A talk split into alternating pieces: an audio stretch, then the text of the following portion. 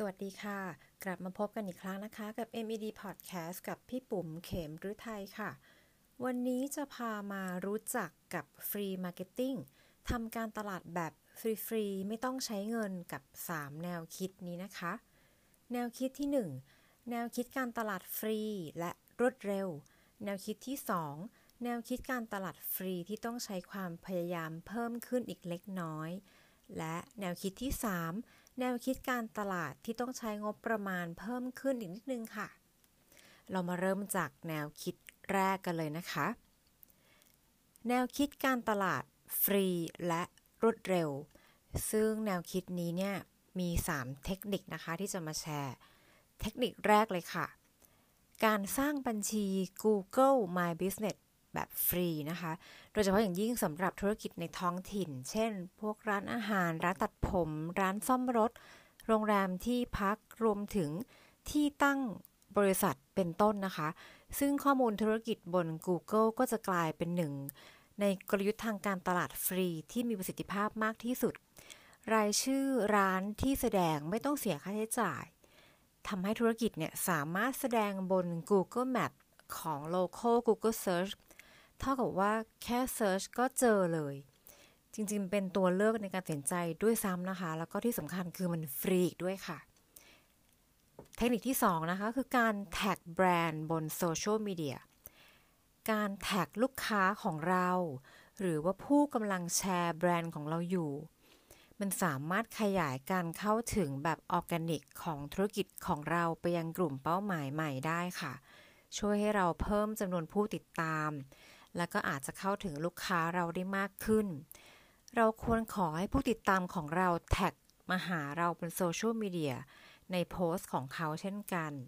หรือเราสามารถไปคอมเมนต์ใต้โพสต์นั้นๆ ซึ่งวิธีนี้เนี่ยก็ฟรีนะคะ นอกจากนี้แล้วเนี่ย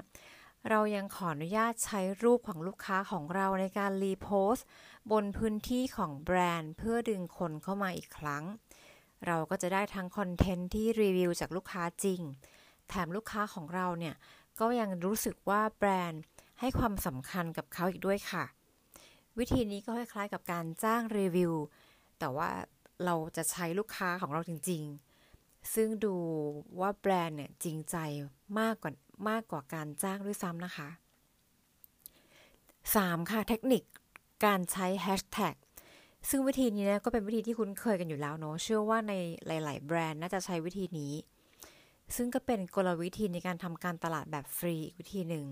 ที่สามารถขยายการเข้าถึงของเราได้ก็คือการรวมแฮชแท็กเอาไว้บนโซเชียลมีเดียไม่ว่าจะเป็นบน Instagram Facebook Twitter หรือว่า TikTok แต่ว่าเราไม่ควรติดแฮชแท็กเยอะจนเกินไปนะคะ เพราะว่ามันทำให้ดูโพสต์ดูรก เอาเป็นว่าติดแฮชแท็กด้วยคำสำคัญคำที่สำคัญสำคัญก็พอค่ะ มาถึงแนวคิดที่ 2 กันนะคะ ก็คือแนวคิดการตลาดฟรี ที่ต้องใช้ความพยายามเพิ่มขึ้นอีกเล็กน้อย กลยุทธ์เนี้ยก็ยังคงฟรีนะคะ แต่ว่าต้องใช้เวลาแล้วก็ความพยายามมากขึ้น แต่ข่าวดีก็คือ ยิ่งต้องใช้ความพยายามมากขึ้นเท่าไหร่เนี่ยกลยุทธ์ก็จะยิ่งมีประสิทธิภาพมากขึ้นเท่านั้นค่ะ และความสำเร็จก็จะยั่งยืนมากขึ้นด้วย ซึ่งแนวคิดนี้มี 4 เทคนิคนะคะ เทคนิคที่ 1 ก็คือการทำ local SEO เขาบอกว่าส่วนที่ดีที่สุดของอัลกอริทึมของ Google ก็คือ ออกแบบมาเพื่อแสดงเนื้อหาที่แม่นยำ มีคุณภาพสูง และมีความเกี่ยวข้องมากที่สุดสำหรับคำค้นหาที่ระบุ local SEO นั้นน่ะก็ฟรีนะคะ แต่ต้องใช้เวลานิดหนึ่ง ดังนั้นเนี่ยก็ให้เริ่มทำตอนนี้ แล้วก็ค่อยๆทำต่อไปค่ะ เมื่อเวลาผ่านไปเนี่ยอาจจะได้ผลลัพธ์มหาศาลเลยทีเดียว ซึ่งสิ่งที่ต้องทำ local SEO ก็คือ ให้เพิ่มคำหลัก โดยเราต้องตั้งให้ชื่อหัวเรื่องเอาใหม่ชื่อแล้วก็หัวเรื่องแล้วก็เนื้อหานะคะ ให้มีคำหลักนั้นๆ จากนั้นเนี่ยมันก็จะไปแสดงในรายการในถังข้อมูลออนไลน์ เรา แต่ว่าเราต้องตรวจสอบให้แน่ใจก่อนนะคะว่า ข้อมูลของเราทั้งหมดเนี่ยมันตรงกันมาถึงคำหลักของเราค่ะ ตรงกันในทุกแพลตฟอร์ม เทคนิคที่ 2 ค่ะ รางวัลธุรกิจ ซึ่ง business ส่วนใหญ่เนี่ย ถ้าเราได้รับรางวัล เช่นอะ Best Banking Award Best Financial Strategy Award เราก็สามารถใส่รางวัลเหล่านั้นอะ ไปบนเว็บไซต์ของเราได้ หรือว่าบน Facebook บนโซเชียลมีเดียของเราได้นะคะ เพราะว่ารางวัลแบบเนี้ยจะสามารถเพิ่มความน่าเชื่อถือขึ้นมาได้ แล้วถ้าเกิดว่าเราไม่มีรางวัลอะไรเลยล่ะ ก็สามารถใช้พวกใบรับรอง ตรารับรองคุณภาพ เพื่อสร้างความน่าเชื่อถือได้เช่นกันค่ะ เทคนิคที่ 3 นะคะก็คือเปลี่ยนพนักงานให้เป็น brand ambassador สำหรับ business ขนาดเล็กจำนวนมากนะคะ การบอกต่อ เป็นกลยุทธ์ทางการตลาดที่สำคัญในการเพิ่มยอดขาย มีงานวิจัยแสดงให้เห็นว่า ลูกค้ามีแนวโน้มที่จะซื้อผลิตภัณฑ์หรือว่าบริการมากขึ้น ถ้าหากพวกเขาเนี่ยได้รับรู้จากคนใกล้ตัว ดังนั้นเนี่ยค่ะลองจินตนาการถึงการบอกต่อเนาะของเพื่อนหรือว่าคนในครอบครัวกันดู แน่นอนว่าเรามีพนักงานที่มีความรู้แล้วก็มีข้อมูลผลิตภัณฑ์เป็นอย่างดี เราสามารถส่งเสริมให้พวกเขาเนี่ยเป็น brand ambassador ของเราได้ค่ะ การบอกต่อของพนักงานนี่แหละ จะทำให้คนที่ใกล้ชิดกับเขา นึกถึงคนที่ใกล้ตัวเขานะคะ เริ่มรู้จักแบรนด์ แล้วก็รู้สึกว่าอยากจะมีส่วนร่วมกับแบรนด์ของเรา แต่ว่านิดนึงก่อนนะคะ กรณีนี้เนี่ยต้องมั่นใจนะคะว่าพนักงานเนี่ยเขา โอเคกับแบรนด์จริง ๆ ไม่อย่างนั้นเนี่ยการบอกต่ออาจไม่เป็นผล มิหนำซ้ำอาจจะกลายเป็นผลเสียด้วยซ้ำซึ่งจุดเนี้ยแบรนด์ต้องทำให้พนักงานเนี่ยรักแบรนด์แล้วก็อินกับแบรนด์ของเราก่อน ซึ่งวิธีนี้ก็ไม่ต้องเสียตังค์จ้างใครมารีวิวเลยนะคะ เพราะว่าพนักงานเรานี่เองแหละที่เป็น brand ambassador เอง จากการบอกต่อนะคะ เทคนิคที่ 4 ค่ะก็คือโพสต์วิดีโอให้เป็นประโยชน์ วิดีโอเป็นสื่อที่ได้รับความนิยมอย่างสูงสำหรับผู้บริโภคในตอนนี้นะคะ การทำวิดีโอแบบทำเอง DIY ก็น่าสนใจ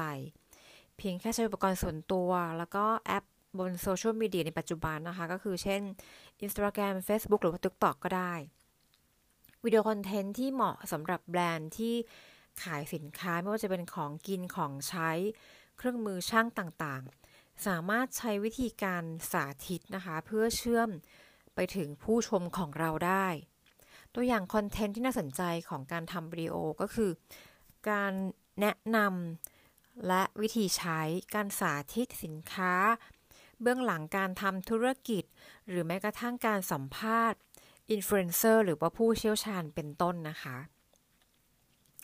และแนวคิดสุดท้ายนะคะ แนวคิดที่ 3 แนวคิดการตลาดที่ต้องใช้งบประมาณเพิ่มขึ้นเล็กน้อย แนวคิดนี้เนี่ยจะมี 2 เทคนิคมาแชร์นะคะ เทคนิคที่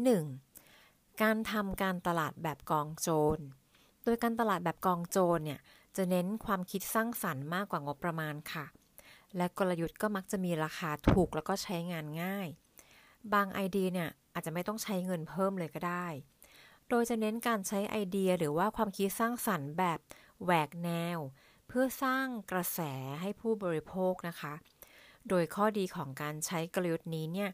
จะทำให้คนพูดถึงแบรนด์ของเรา แล้วก็จำแบรนด์ของเราได้ด้วยความรู้สึกว้าวอะค่ะ จากไอเดียแปลกๆ เป็น experience ที่น่าจดจำ หรืออาจจะส่งผลให้เกิดการบอกต่อแบบ word of mouth ได้อีกด้วยนะคะการทำการตลาดแบบกองโจรก็เช่น ใช้ Creative Idea สร้างสื่อในพื้นที่ต่างๆ เช่นนะคะ ตามบันไดลานกว้าง ลิฟต์ เสาไฟ แล้วก็อีกมากมาย ที่สามารถดึงดูดทั้ง awareness แล้วก็ attention ได้พร้อมกัน หรือใช้การตลาดแบบแฝงตัว ที่นิยมทำกันในกิจกรรมทางการตลาดต่างๆ เช่น กิจกรรมกีฬา คอนเสิร์ต หรือว่างานอีเวนต์ต่างๆ โดยไม่จำเป็นต้องเป็นสปอนเซอร์หลักของงานก็ได้นะคะ หรือแม้กระทั่งการสร้าง viral marketing โดยอาศัยการบอกต่อแบบปากต่อปาก word of mouth นะคะ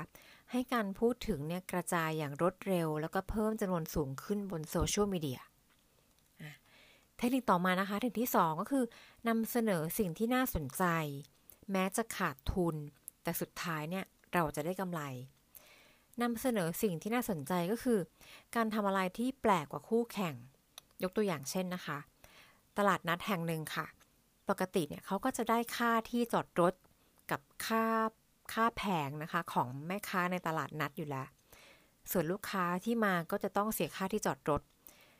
ซึ่งตลาดเขาก็มีไอเดียค่ะ เปลี่ยนค่าที่จอดรถเป็นคูปองมูลค่า 40 บาท